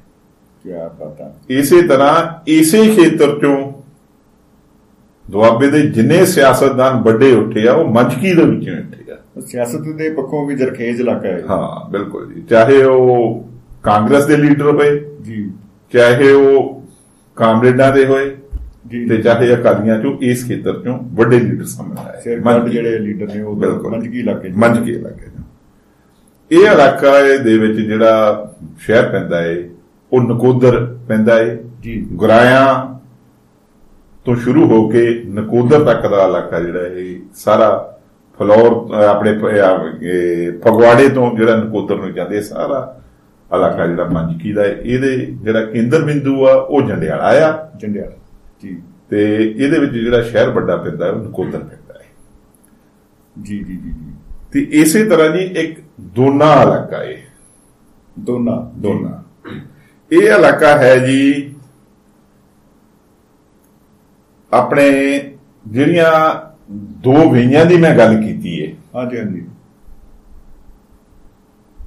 ਨਦੀਆਂ ਜਿੱਥੇ ਦੋਏ ਨਦੀਆਂ ਜਾ ਕੇ ਪਹਿਲਾਂ ਮਿਲਦੀਆਂ ਨੇ ਸਤਲੁਜ ਤੇ ਬਿਆਸ ਮਿਲਦੀਆਂ ਨੇ ਹਰੀਕੇ ਪੱਤਨ ਜੀ। ਉਦੋਂ ਪਿਛਾਂ ਜਦੋਂ ਅਸੀਂ ਦੁਆਬੇ ਵਾਲੇ ਪਾਸੇ ਨੂੰ ਆ ਜਾਈਏ ਇੱਕ ਪਾਸੇ ਸਤਲੁਜ ਦੇ ਵਿੱਚ ਚਿੱਟੀ ਵੇਈ ਪੈਂਦੀ ਆ ਦੂਸਰੇ ਪਾਸੇ ਕਾਲੀ ਵੇਈ ਪੈਂਦੀ ਹੈ ਬਿਆਸ ਦੇ ਵਿੱਚ। ਯਾਨੀ ਕਿ ਉਹ ਬੇਟ ਦਾ ਇਲਾਕਾ ਛੱਡ ਦਈਏ ਹਾਂਜੀ ਹਾਂਜੀ। ਉਹ ਤੋਂ ਬਾਅਦ ਢਾਹੇ ਦਾ ਇਲਾਕਾ ਛੱਡ ਦਈਏ। ਜੀ। ਤਾਂ ਦੋਨਾਂ ਨਦੀਆਂ ਤੋਂ ਜਿਹੜਾ ਪਿੱਛੇ ਪਿੱਛੇ ਜਲੰਧਰ ਤੱਕ ਦਾ ਇਲਾਕਾ ਹੈ ਸਾਰਾ। ਜੀ। ਜਿਹਦੇ ਵਿੱਚ ਕਾਲਾ ਸੰਘਾ ਲਾਪੜਾ ਵਗੈਰਾ ਪੈਂਦੇ ਨੇ। ਜੀ ਜੀ ਜੀ। ਇਸ ਇਲਾਕੇ ਨੂੰ ਕਿਹਾ ਜਾਂਦਾ ਹੈ ਦੋਨਾ। ਦੋਨਾ ਇਲਾਕਾ। ਯਾਨੀ ਕਿ ਦੋ ਨਦੀਆਂ ਦੇ ਵਿਚਕਾਰਲਾ। ਦੋਨਾ ਨੈ। ਤੋਂ ਨਦੀ ਨਦੀ। ਜਿਹੜੀ ਆ। ਦੋਨਾ ਜੀ ਜੀ ਜੀ। ਤੇ ਇਸੇ ਤਰ੍ਹਾਂ ਇੱਕ ਇਲਾਕਾ ਢਾਕੇ। ਜੀ। ਦੁਆਬੇ ਦੇ ਵਿੱਚ ਇੱਕ ਇਹੋ ਜਿਹਾ ਇਲਾਕਾ ਹੋਇਆ ਹੈ ਜਿਹੜਾ ਜਿਸ ਦੇ ਵਿੱਚ ਢੱਕ ਨਾਂ ਦਾ ਦਰਖਤ ਹੁੰਦਾ ਸੀ। ਜੀ। ਢੱਕ ਨਾਂ ਦੇ ਦਰਖਤਾਂ ਦਾ ਇੱਕ ਪੂਰਾ ਜੰਗਲ ਹੁੰਦਾ ਸੀ। ਵਾਹ ਵਾਹ ਕੀ ਬਾਤ ਹੈ। ਤੇ ਇਹ ਇਲਾਕਾ ਜਿਹੜਾ ਸੀ ਕਹ ਲਈਏ ਅਸੀਂ ਅਪਰੇ ਤੋਂ ਚੱਲ ਕੇ ਮੁਕੰਦਪੁਰ ਬੰਗਾ ਜੀ। ਤੇ ਜਾ ਕੇ ਇਹ ਜਿਹੜਾ ਫਗਵਾੜੇ ਦੇ ਪੈਰਾਂ ਦੇ ਵਿੱਚ ਚਲ ਜਾਂਦਾ ਸੀ ਪੜਾਹੀ ਤੱਕ। ਇਹ ਸਾਰੇ ਇਲਾਕੇ ਨੂੰ ਜਿਹੜਾ ਟੱਕ ਇਲਾਕਾ ਕਿਹਾ ਜਾਂਦਾ ਸੀ। ਪੂਰਾ ਪੜਾਹ ਦੇ ਟੱਕ ਪੜਾਹ ਦੇ ਜਿਹੜੇ ਦਰਖਤ ਕਹਿੰਦੇ ਸੀ ਉਹਨਾਂ ਦਾ ਟਕੜਿਆ ਟਕਿਆ ਹੁੰਦਾ ਸੀ। ਤੇ ਇਸ ਇਲਾਕੇ ਦਾ ਕੇਂਦਰ ਬਿੰਦੂ ਜਿਹੜਾ ਹੈ ਕੇਂਦਰੀ ਸ਼ਹਿਰ ਹੈ ਉਹ ਬੰਗਾ ਹੈ ਜੀ। ਬੰਗਾ ਕੀ ਤੇ ਮੈਨੂੰ ਮਾਣਿਆ ਮੈਂ ਢੱਕ ਦਾ ਵਾਸੀ ਹਾਂ ਕੀ ਬਤਾ ਕੀ ਬਤਾ ਬਹੁਤ ਬਿਲਕੁਲ ਜ਼ਬਰਦਸਤ ਬਹੁਤ ਹੀ ਅਹ, ਜਾਣਕਾਰੀ ਭਰਪੂਰ ਜਿਹੜਾ ਇਹ ਚਰਚਾ ਜਿਹੜੀ ਸਾਡੀ ਅੱਗੇ ਵਧ ਰਹੀ ਹੈ ਔਰ ਇਹ ਅਹ, ਬਹੁਤ ਬਰੀਕੀ ਨਾਲ ਆਪਾਂ ਇੱਕ ਪੰਛੀ ਝਾਤ ਜਿਹੜੀ ਆਪਾਂ ਪਾ ਰਹੇ ਆ ਵੱਖ-ਵੱਖ ਖੇਤਰਾਂ ਤੇ ਵੱਖ-ਵੱਖ ਜਿਹੜੇ ਆ, ਖਿੱਤੇ ਆ ਅਹ, ਆਮ ਤੌਰ ਤੇ ਆਪਾਂ ਅਹ, ਕਹਿ ਦਿੰਦੇ ਆ ਕਿ ਦੁਆਬਾ ਹੈ। ਲੇਕਿਨ ਦੁਆਬੇ ਦੇ ਵਿੱਚ ਕਿੰਨਾ ਕੁਛ ਹੈ ਤੇ ਉਹਨੂੰ ਜਿਉਂ-ਜਿਉਂ ਆਪਾਂ ਮੈਨੂੰ ਲੱਗਦਾ ਕਿ ਵੱਧਦੇ ਜਾਵਾਂਗੇ ਹੋਰ ਜ਼ਿਆਦਾ ਇਹਦੀਆਂ ਪਰਤਾਂ ਖੁੱਲਦੀਆਂ ਖੁੱਲਦੀਆਂ ਜਾਣਗੀਆਂ। ਸ਼ਮੀ ਜੀ ਜਦੋਂ ਆਪਾਂ ਇਹਨਾਂ ਵੱਖ-ਵੱਖ ਖੇਤਰਾਂ ਦੀ ਗੱਲ ਕਰਨੇ ਆ ਕਿਉਂਕਿ ਇਹ ਖੇਤਰ ਭੂਗੋਲਿਕ ਤੌਰ ਤੇ ਕੁਦਰਤੀ ਤੌਰ ਤੇ ਬਣੇ ਹੋਏ ਨੇ। ਜੀ ਜੀ ਜੀ। ਤੇ ਹਰ ਖੇਤਰ ਦੀ ਜ਼ਮੀਨ ਦੀ ਤਸਵੀਰ ਆਪਣੀ ਵੱਖਰੀ ਆ। ਉਹਦੀ ਮਿੱਟੀ ਵੱਖਰੀ ਕਿਸਮ ਦੀ ਆ। ਕਿਤੇ ਚੀਕਣੀ ਮਿੱਟੀ ਆ ਕਿਤੇ ਰੇਤਲੀ ਮਿੱਟੀ ਆ। ਜੀ ਜੀ। ਕਿਤੇ ਬਹੁਤ ਹੀ ਉਪਜਾਊ ਮਿੱਟੀ ਆ। ਤੇ ਮਿੱਟੀਆਂ ਦੇ ਆਧਾਰ ਤੇ ਵੀ ਆ ਇਹ ਵਖਰੇਵਾਂ ਤੇ ਜਿਸ ਤਰ੍ਹਾਂ ਦੀਆਂ ਮਿੱਟੀਆਂ ਹੋਣਗੀਆਂ ਉਹਦੇ ਅਨੁਸਾਰ ਹੀ ਗਾਹਾਂ ਫਸਲਾਂ ਪੈਦਾ ਹੋਣਗੀਆਂ। ਸਾਰਾ ਸਮਾਜ ਦਾ ਦਾਣਾ ਬਣਾ ਵੀ ਉਦਾਂ ਹੀ ਚੱਲੇਗਾ ਅੱਗੇ। ਹਾਂਜੀ। ਉਹ ਆਬਾਦੀ ਕਿੱਥੇ ਹੋਏਗੀ ਵੱਧ ਕਿੱਥੇ ਘੱਟ ਹੋਏਗੀ ਤੇ ਇੱਕ ਤੁਸੀਂ ਗੱਲ ਕਰਦੇ ਕਰਦੇ ਗੱਲ ਕੀਤੀ ਸੀ ਨਹਿਰਾਂ ਦੀ। ਨਹਿਰਾਂ ਜੀ ਜੀ ਜੀ। ਜਿਵੇਂ ਬਿਆਸ ਦਰਿਆ ਦੇ ਵਿੱਚੋਂ ਤਲਵਾੜੇ ਦੇ ਵਿੱਚ ਡੈਮ ਬਣਾ ਕੇ ਪੌਂਗ ਡੈਮ ਹਾਂਜੀ ਤੇ ਇੱਥੋਂ ਇੱਕ ਨਹਿਰ ਕੱਢੀ ਗਈ ਹੈ ਸ਼ਾਹ ਨਹਿਰ। ਸ਼ਾਹ ਨਹਿਰ। ਇਸੇ ਤਰ੍ਹਾਂ ਰੋਪੜ ਦੇ ਵਿੱਚ ਜਿਹੜਾ ਹੈਡਵਰਕਸ ਹੈਡਵਾਸ ਬਣਿਆ ਹੋਇਆ ਹੈ ਜੀ ਜੀ। ਜਦੋਂ ਆਪਾਂ ਪੁਆਧ ਦੇ ਇਲਾਕੇ ਵਿੱਚ ਜਾਨ ਕੇ ਰੋਪੜ ਸ਼ਹਿਰ 'ਚ ਐਂਟਰ ਕਰਦੇ ਆ ਉਹ ਪੁਆਧ ਦਾ ਇਲਾਕਾ ਜੀ। ਜੀ ਜੀ ਜੀ।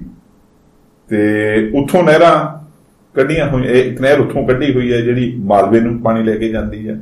ਨੰਗਲ ਤੋਂ ਦੋ ਨਹਿਰਾਂ ਕੱਢੀਆਂ ਹੋਈਆਂ ਉਹਦਾ ਪਾਣੀ ਹਰਿਆਣੇ ਵਿੱਚ ਵੀ ਜਾਂਦਾ ਪੰਜਾਬ ਵਿੱਚ ਵੀ ਜਾਂਦਾ ਹੈ। ਸਾਰਾ ਉਧਰ ਸਿਸਟਮ ਬਣਿਆ ਤੇ ਬਿਲਕੁਲ। ਜਦੋਂ ਅਸੀਂ ਰੋਪੜ ਐਂਟਰ ਕਰਨ ਤੋਂ ਪਹਿਲਾਂ ਦਰਿਆ ਦੇ ਕਿਨਾਰੇ ਤੇ ਹੁੰਨੇ ਆ ਤਾਂ ਬਿਲਕੁਲ ਖੱਬੇ ਪਾਸੇ ਇੱਕ ਨਹਿਰ ਹੈ ਜਿਸ ਨੂੰ ਬਿਸਤ ਦੁਆਬ ਨਹਿਰ ਕਿਹਾ ਜਾਂਦਾ ਹੈ। ਬੜੀ ਅੰਗਰੇਜ਼ਾਂ ਦੇ ਵੇਲੇ ਦੀ ਬਣੀ ਨਹੀਂ ਜੀ ਨਹੀਂ ਅੰਗਰੇਜ਼ਾਂ ਦੇ ਵੇਲੇ ਨਹੀਂ ਬਣੀ। ਜੀ। ਉਹ ਨਹਿਰ ਜਿਹੜੀ ਜੀ ਦੁਆਬੇ ਨੂੰ ਸਿੰਜਦੀ ਏ ਜੀ ਦੁਆਬੇ ਦੀ ਨਹਿਰ ਏ ਉਸ ਦਾ ਨਾਮ ਬਿਸਤ ਦੁਆਬੇ। ਬਿਸਤਵਾ ਜੀ ਜੀ। ਮਾਲਵੇ ਨੂੰ ਅੰਗਰੇਜ਼ਾਂ ਨੇ ਨਹਿਰਾਂ ਕੱਢ ਦਿੱਤੀਆਂ। ਦੂਸਰਿਆਂ ਸਾਰਿਆਂ ਦੁਆਬਿਆਂ 'ਚ ਨਿਕਲ ਗਿਆ ਜਿਹੜਾ ਇਹ ਦੁਆਬਾ ਇਸ ਦੇ ਵਿੱਚ ਨਹਿਰ ਨਹੀਂ ਕੱਢੀ ਗਈ। ਇਸ ਨਹਿਰ ਨੂੰ ਕਢਾਉਣ ਲਈ ਦੁਆਬੇ ਦੇ ਕਿਸਾਨਾਂ ਵੱਲੋਂ ਇੱਕ ਬਹੁਤ ਵੱਡਾ ਅੰਦੋਲਨ ਛੇੜਿਆ ਗਿਆ ਸੀ। ਜੀ ਜੀ। ਜਿਹੜਾ ਕਿ ਸਨ 1940 ਦੇ ਸਮਿਆਂ ਦੀ ਗੱਲ ਹੈ। 1940 ਦੇ ਵਿੱਚ ਦੁਆਬੇ ਦੇ ਕਿਸਾਨਾਂ ਨੇ ਕਿਸਾਨ ਸਭਾ ਦੀ ਅਗਵਾਈ ਥੱਲੇ ਇੱਕ ਬਹੁਤ ਵੱਡਾ ਮੁਜ਼ਾਹਰਾ ਕੀਤਾ ਸੀ। ਜੀ ਜੀ। ਜਿਸ ਦੇ ਵਿੱਚ ਕਹਿੰਦੇ ਲਗਭਗ 1 ਲੱਖ ਲੋਕ ਸ਼ਾਮਲ ਹੋਏ ਸੀ ਤੇ ਉਸ ਜਿਹੜਾ ਮੰਗ ਕੀ ਸੀ ਉਹਨਾਂ ਦੀ? ਦੁਆਬੇ ਵਿੱਚ ਨਹਿਰ ਕੱਢੋ। ਬਿਲਕੁਲ। ਉਸ ਸਮੇਂ ਮੰਗ ਮੰਨ ਤਾਂ ਲਈ ਗਈ ਪਰ ਕਿਉਂਕਿ ਜਲਦੀ ਭਾਰਤ ਛੱਡੋ ਅੰਦੋਲਨ ਸ਼ੁਰੂ ਹੋ ਗਿਆ। ਫਿਰ ਦੇਸ਼ ਦੀ ਵੰਡ ਹੋ ਗਈ। ਦੇਸ਼ ਦੀ ਵੰਡ ਤੋਂ ਬਾਅਦ ਜਿਹੜਾ ਆ ਇਹ ਨਹਿਰ ਗਈ। ਉਦੋਂ ਇਹਦਾ ਫਿਰ ਪ੍ਰੈਕਟੀਕਲੀ ਕੰਮ। ਬਿਲਕੁਲ ਜੀ।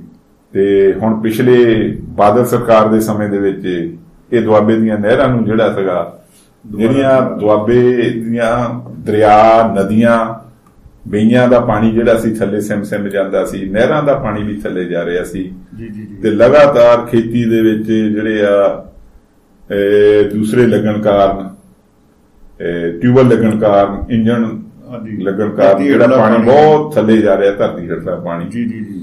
ਪਰ ਨਹਿਰਾਂ ਦਾ ਪਾਣੀ ਦਰਿਆਵਾਂ ਦਾ ਪਾਣੀ ਦੇ ਨਾਲ ਇਸ ਦਾ ਲੈਵਲ ਜਿਹੜਾ ਕਾਫੀ ਉੱਚਾ ਸੀਗਾ।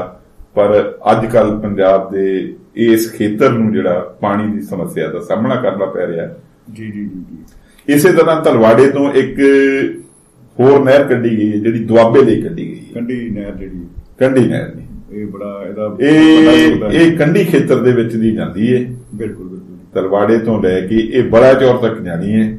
ਬੜੀ ਧੀਮੀ ਗਤੀ ਨਾਲ ਚੱਲ ਰਹੀ ਹੈ ਦੇਖੋ ਕਦੋਂ ਬਲਾਚੌਰ ਪਹੁੰਚਦੀ ਹੈ। ਅਸੀਂ ਦੁਆ ਕਰਦੇ ਹਾਂ ਕਿ ਬਹੁਤ ਛੇਤੀ ਪਹੁੰਚੇ ਕਿ ਕੀੜੀ ਦੀ ਤੋਰੇ ਨਾ ਤੋਰੇ। ਹਾਂ। ਤੇ ਬਹੁਤ ਜਲਦੀ ਜਿਹੜੇ ਸਾਡੇ ਕਿਸਾਨ ਭਰਾਵਾਂ ਨੂੰ ਇਹਦਾ ਫਾਇਦਾ ਹੋਵੇ।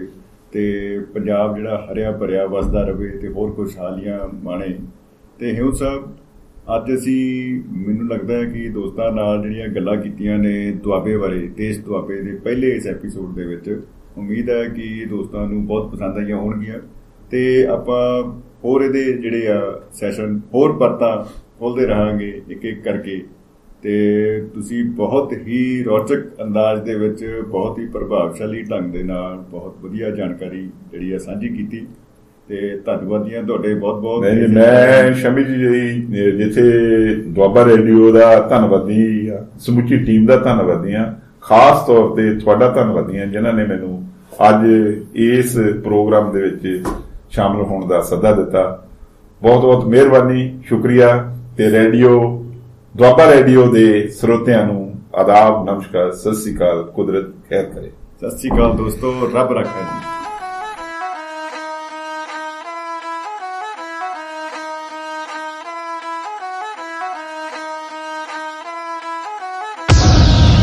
ਤੁਸੀਂ ਸੁਣ ਰਹੇ ਹੋ ਦੁਆਬਾ ਰੇਡੀਓ ਤੁਹਾਡੀ ਆਪਣੀ ਆਵਾਜ਼